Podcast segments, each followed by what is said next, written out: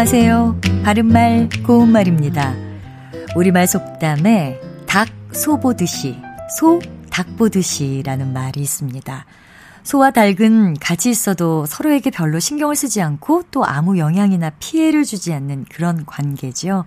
이렇게 서로를 무심하게 여긴다는 데서 나온 말로 서로 아무런 관심도 두지 않고 있는 사이임을 비유적으로 이르는 속담입니다. 우리말 표현 대면대면이란 말에서도 이와 비슷한 분위기를 느낄 수가 있지요. 대면대면은 사람을 대하는 태도가 친밀감 없이 예사로운 모양을 뜻하는 부사인데요. 예를 들어서 그는 누구를 만나도 대면대면 대한다 같이 말할 수 있습니다. 닭 소 보듯이, 소 닭 보듯이와는 다르게 고양이 개 보듯 또는 개 고양이 보듯이라는 속담은 사이가 매우 나빠서 서로 으르렁거리면서 해칠 기회만 찾는 모양을 비유적으로 이르는 말입니다. 대수롭지 않은 일로 계속 다투는 모양을 뜻하는 아옹다옹과도 관련이 있다고 볼 수 있지요. 반면에 내광쓰광이라는 표현도 있습니다.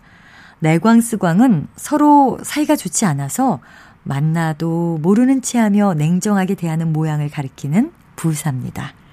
오늘 말씀드린 대면대면, 아옹다옹, 내광쓰광은 우리가 대인관계에서 반드시 피해야 할 것들이 아닌가 싶습니다.